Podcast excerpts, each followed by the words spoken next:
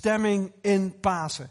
Het oude is voorbij, het nieuwe is gekomen. Dood is niet meer, het leven heeft gewonnen. Duisternis bestaat niet meer, licht heeft voor altijd het laatste woord.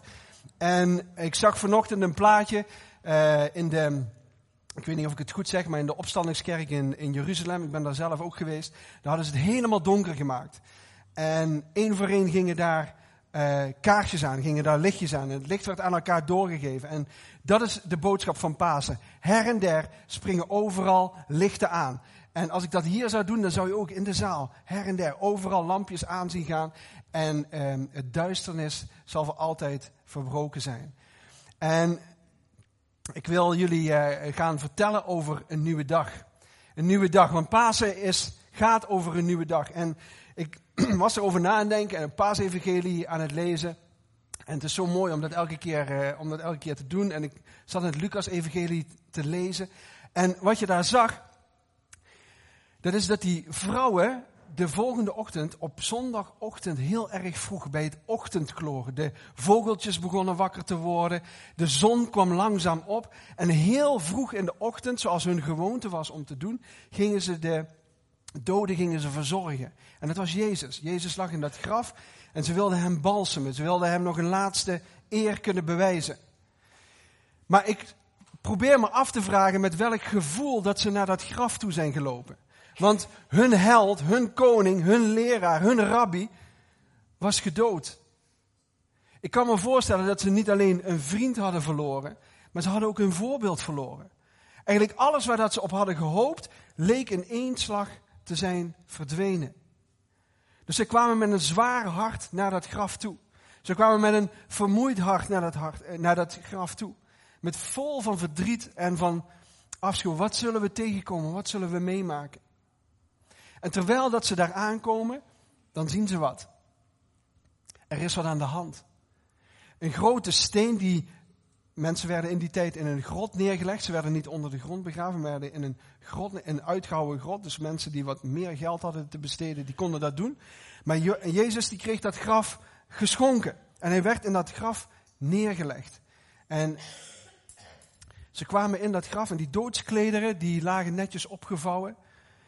Jezus was niet meer in het graf aanwezig. En dan komen ze iemand tegen. En ze komen daar een engel tegen. En die engel die zegt de volgende woorden. Waarom zoekt u de levende onder de doden? Waarom zoekt u de levende onder de doden? En dat is eigenlijk de, de tekst die ik vandaag zou willen vastpakken. Waarom zoekt u de levende onder de doden? Een graf, dat doet aan als dood, als einde, als stop, als verdriet. Maar deze engel, die had goed nieuws te vertellen en die zei, waarom zoekt u de levende onder de doden? Jezus was namelijk opgestaan uit de dood. Iets wat nog nooit vertoond was. Iets wat nog nooit gezien was. Dat is het wonder van Pasen. Daarin gaan alle religies de ene kant op en maakt het christendom een grote buiging naar rechts. Want geen enkele God is ooit opgestaan uit de dood. Laat staan gekomen naar de aarde. En ik was daarover na aan denken, over dat we soms levende dingen willen, maar dat we het zoeken bij de dode dingen. Dat er situaties in ons leven zijn die soms dood zijn geworden of dood zijn geraakt, symbolisch gezien. En waar we aan vast blijven houden. Waar we steeds maar opnieuw naar terugkeren. Elke keer weer opnieuw die pijn opnieuw beleven. En sterker nog, soms kan die pijn zo groot zijn dat je het in je lijf voelt, in je lichaam voelt. Dat het bijna psychosomatisch wordt. Dat, het, dat de pijn als het ware in jouw lichaam slaat. Maar je kunt ook dode dingen hebben zoals spullen. Hoe meer dat je hebt, des te meer status dat je hebt. Of hoe harder dat ik werk, des te meer kan ik laten zien wat ik allemaal kan. Of ik doe maar zoveel mogelijk, dan zullen mensen wel zien dat ik er ben. Maar als we heel eerlijk zijn, dan weten we dat iemands leven niet afhangt van wat hij allemaal heeft. Niet afhangt van wat hij allemaal kan. Niet afhangt van wat hij allemaal weet. Maar van wie dat hij ten diepste zelf is. Ik denk dat we allemaal wel in ons leven mensen om ons heen kennen. Die ogenschijnlijk alles hadden. Maar dat er een dag verschil in kan zitten op het moment dat iedereen alles, dat die persoon alles kwijtraakt. Ik denk dat we allemaal wel zo iemand in ons leven hebben meegemaakt. En misschien ben je dat zelf wel. Dat je vanaf de ene dag op de andere dag alles totaal anders is geworden. En dat gaf me te denken, wat zou Jezus nou bedoeld hebben met dat leven? Wat zou Jezus nou bedoeld hebben met dood zijn? Jezus zei in ehm, Johannes 10, vers 10, ik ben gekomen om leven te geven en overvloed. Hij zegt, ik geef jou niet alleen leven, maar ik wil je daarbij ook nog overvloed geven. Meer dan dat je aan kan. ik ben een beetje gaan nadenken, wat zou nou die bijbelse uitleg zijn van leven en van dood? En ik wil u meenemen naar een verhaal uit de Bijbel. Waar dat het gaat over een situatie die eerst dood was, maar die levend is geworden. En als u de mogelijkheid heeft, dan eh, mag u uw Bijbel opslaan en anders zal ik proberen om het zo mooi mogelijk voor te lezen, zodat u het verhaal precies kan meekrijgen. Ik ga lezen in Lucas 15. Het is een verhaal wat de Heer Jezus vertelt aan een groep omstanders. Een aantal religieuze leiders. Mensen die, ik zal maar zeggen, de kerkleiders van die tijd. Mensen die de wet streng naleefden, die eigenlijk overal tien op tien scoorden. Ze deden het fantastisch. En zijn vrienden, Jezus zijn vrienden. En het volk was daar ook omheen. En Jezus begint daar een verhaal te vertellen. En dat begint in Lucas 15, het is een heel bekend verhaal. En ik ga lezen vanaf vers 11. Vervolgens zei hij, iemand had twee zonen. De jongste van hen zei tegen zijn vader, vader geef mij het deel van het bezit waar ik recht op heb. De vader verdeelde zijn vermogen onder hen en na enkele dagen verzilverde, de jongste zoon zijn bezit en reisde af naar een ver land. Hij leefde daar een losbandig leven en hij verkwiste zijn hele vermogen. Toen hij alles had uitgegeven, werd dat land getroffen door een zware hongersnood. En hij begon gebrek te lijden.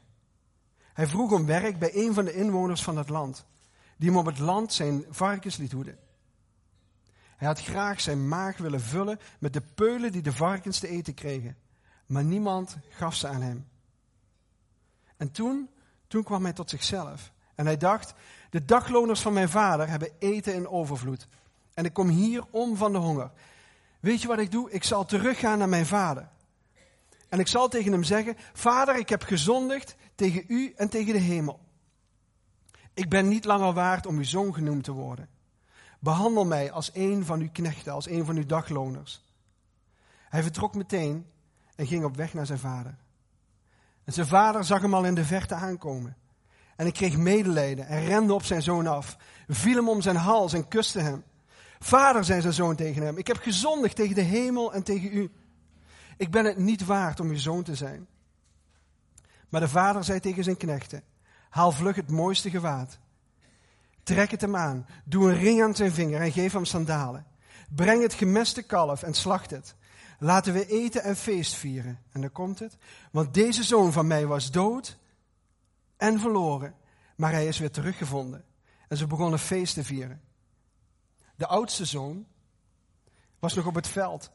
En toen hij naar huis ging en al dichtbij was, hoorde hij het muziek en hij hoorde het gedans.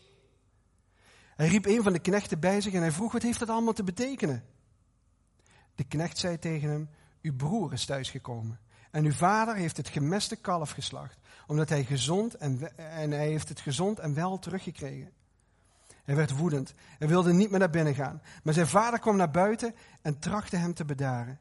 Hij zei tegen zijn vader, al jarenlang werk ik voor u en u hebt mij nog nooit een geitenbokje gegeven om met mijn vrienden feest te vieren. Maar nu die zoon van u terug is gekomen, die uw vermogen heeft verkwanseld aan de hoeren, hebt u, hem voor het, hebt u voor hem het gemeste kalf geslacht. En zijn vader zei tegen hem, mijn jongen, jij bent altijd bij me en alles wat van mij is, is van jou. Maar we konden toch niet anders dan feest vieren en blij zijn. Want je broer was dood en hij is weer tot leven gekomen. Hij was verloren en hij is weer teruggevonden. Tot zover. Een prachtig verhaal. Twee zoons. En die jongste zoon die zegt tegen zijn vader: Vader, ik wil mijn erfenis hebben. Ik wil eigenlijk datgene krijgen van u waar dat ik recht op heb. En die vader die besluit om dat te doen. En eigenlijk een hele rare gebeurtenis om, terwijl dat je vader nog leeft, te zeggen: Ik wil mijn erfenis hebben. Zoals dat in de Joodse wet ging, zoals het in de Joodse traditie ging, kreeg de oudste zoon het dubbele deel van de erfenis. Ik ben daar, ik ben daar ook voor.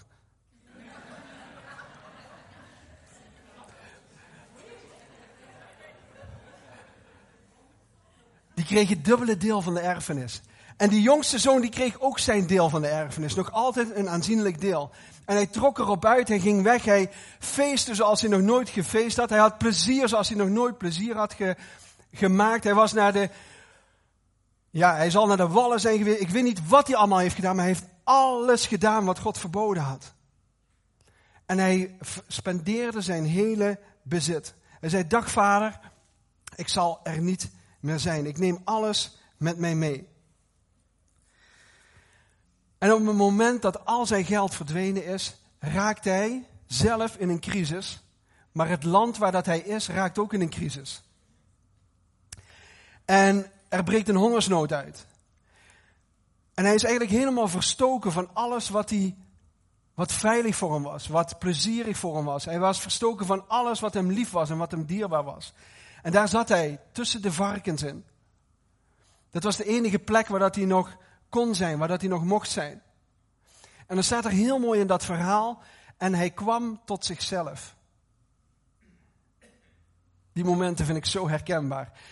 Op het moment dat, dat er een crisis, dat er een situatie in jouw leven gebeurt die jou overstelpt, dan komt dat moment daar dat in één keer je tot jezelf komt. Dat het als het ware binnen begint te komen wat er allemaal aan de hand is.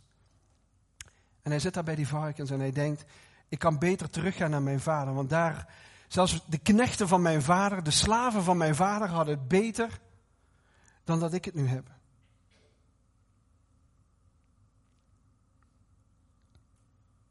En terwijl dat hij daar tussen die varkens zit, bedenkt hij wat hij gaat zeggen tegen de vader. Hij bedenkt als het ware, weet je wat, ik ga een soort speech bedenken, ik ga een soort, um, ik ga een soort verhaal bedenken en dat ga ik aan mijn vader uitleggen. En als hij, dat, als hij mijn verhaal hoort, dan zal hij zeker, dan zal hij zeker blij zijn dat ik terug ben, maar ik hoop dat hij me dan in ieder geval nog terugneemt als zijn zoon. Als, uh, of tenminste als een knecht, dat hij daar mag zijn. En elke keer als ik dat moment van terugkeer lees, ik heb het verhaal al honderd keer gehoord en misschien talloze preken over gehoord. Maar elke keer als ik lees dat die vader op de uitkijk staat en dat hij naar zijn zoon begint te rennen, dan, dan emotioneert mij dat.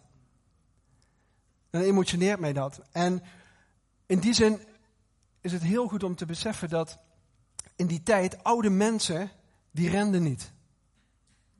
Dat was gewoon nadan. Zeker een man met bepaalde status, met bepaald aanzien in die tijd. Het was nat dan om daar te gaan rennen. En je ziet het hier een beetje op dat plaatje, maar hij moest echt zijn, zijn, zijn jurk als het ware optrekken, want anders zou hij erover vallen. Maar stelt u zich eens voor dat een oude man afrent op zijn zoon. En die zoon met schuld in zijn hart naar die vader toe komt. En Jan, kom eens eventjes hier. Ja, Jan, kom eens even hier.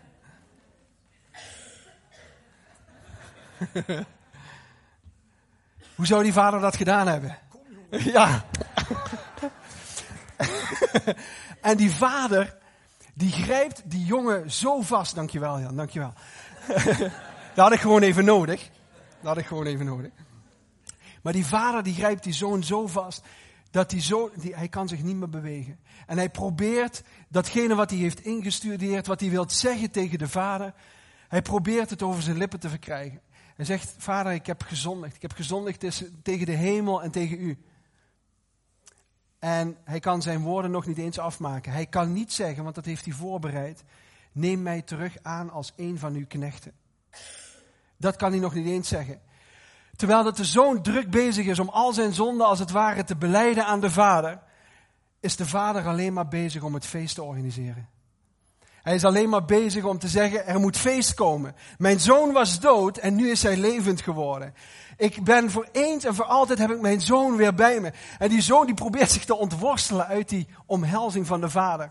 En het lukt hem niet. In de Hermitage in eh, Rusland, in Sint-Petersburg, hangt het schilderij van Rembrandt. En het schilderij van Rembrandt laat zien de omhelzing van de vader bij de verloren zoon. De zoon die terugkeert. En hoewel dit schilderij al heel lang geleden is geschilderd, 1670, lijkt het als het ware dat alles in de tijd wordt stilgezet als je naar dit schilderij kijkt. En ik heb drie elementen uit dat schilderij naar voren proberen te halen. En dat mogen jullie even laten zien.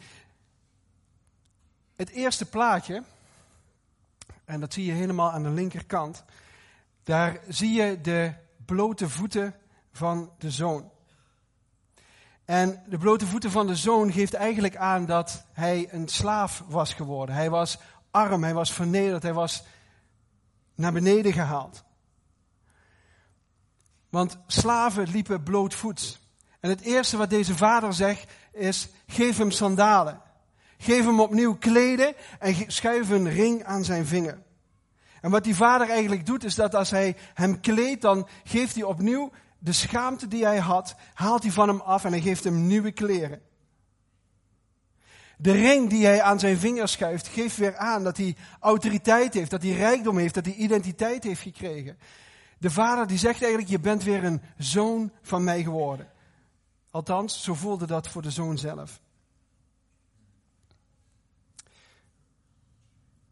En Jezus die bracht dat helemaal naar voren in dat verhaal. Het tweede plaatje, en misschien dat je dat goed kan zien, gaat over de handen. Als je goed kijkt naar de handen van de vader, dan zie je dat één hand van de vader meer mannelijke hand is en de andere hand van de vader veel meer een vrouwelijke hand is. Wat Rembrandt hier probeerde voor te stellen, is dat het, het, het, de gedachte van God als vader is dat God als vader zowel een vaderlijke kant heeft, maar ook een moederlijke kant heeft. En iedereen die God in zijn leven heeft ervaren, weet dat dat waar is. God is een vader die je omhelst, maar is ook een moeder die je ontzettend vergeeft en helemaal dicht tegen je aandrukt. De zoon die kon eigenlijk altijd terugkomen. Het is niet zo dat de vader ineens op de uitkijk stond en dat zijn zoon terugging. Nee, hij stond al op de uitkijk. Misschien keek hij wel elke dag uit dat zijn zoon terug zou komen. En weet u, er is geen geschiedenis in jouw leven, er is geen zonde te donker, er is geen afstand te groot waarin dat je niet terug kan keren naar de Vader. Al is het dat je denkt, ik ben in een ander land, maar ik weet dat ik terug mag keren bij de Vader. Mijn zoon was dood, zegt de Vader, maar nu is hij levend geworden. En het middelste plaatje, als je een beetje goed kijkt, dan zie je dat het gezicht van de tweede zoon, van de oudste zoon, daarin naar voren komt. De oudste zoon, als het ware, weggedrukt in het donker. Vol afschuw kijkt hij naar zijn vader en hij kijkt naar zijn zoon. En die oudste zoon die zegt tegen de vader, die, die zoon van u, die heeft alles gespendeerd, die heeft alles misgedaan, heeft alles verkeerd gedaan. En hoe beloont u hem? U laat hem terugkomen. U omhelst hem, u geeft hem een feest. U heeft voor mij nog nooit een bokje geslacht om een feest met mijn vrienden te geven. En nu het vetgemeste kalf, hij krijgt beste kleren aan. Vader, dit is zo onrechtvaardig. Hij heeft alles verkeerd gedaan en u ontvangt hem zo. Boah, en ik denk, wat is dat ook herkenbaar voor mijzelf?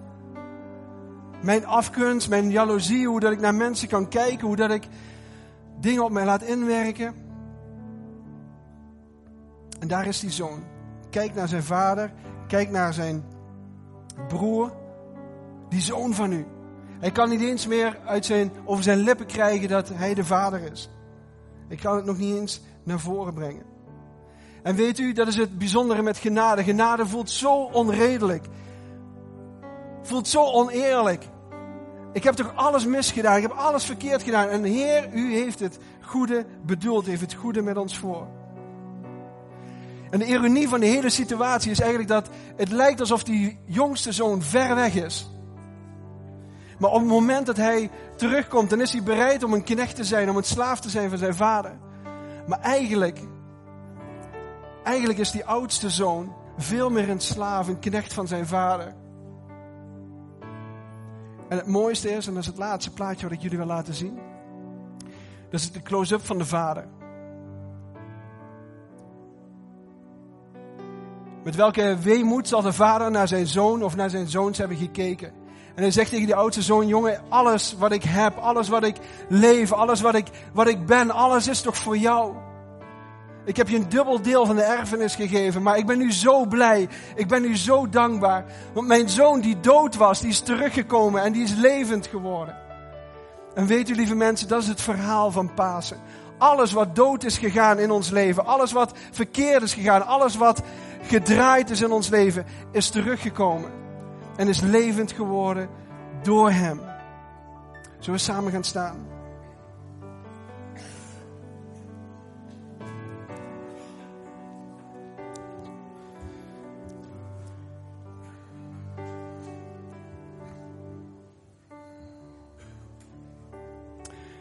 Ik wil samen met u bidden.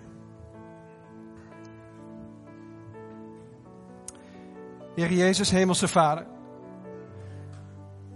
Dank u wel, Heer, dat u ook vandaag op de uitkijk staat. Dat u op de uitkijk staat naar ons. Dat u gezicht al zo ver reikt, Heer. En dat u niets liever wilt dan dat we terug mogen komen bij de Vader.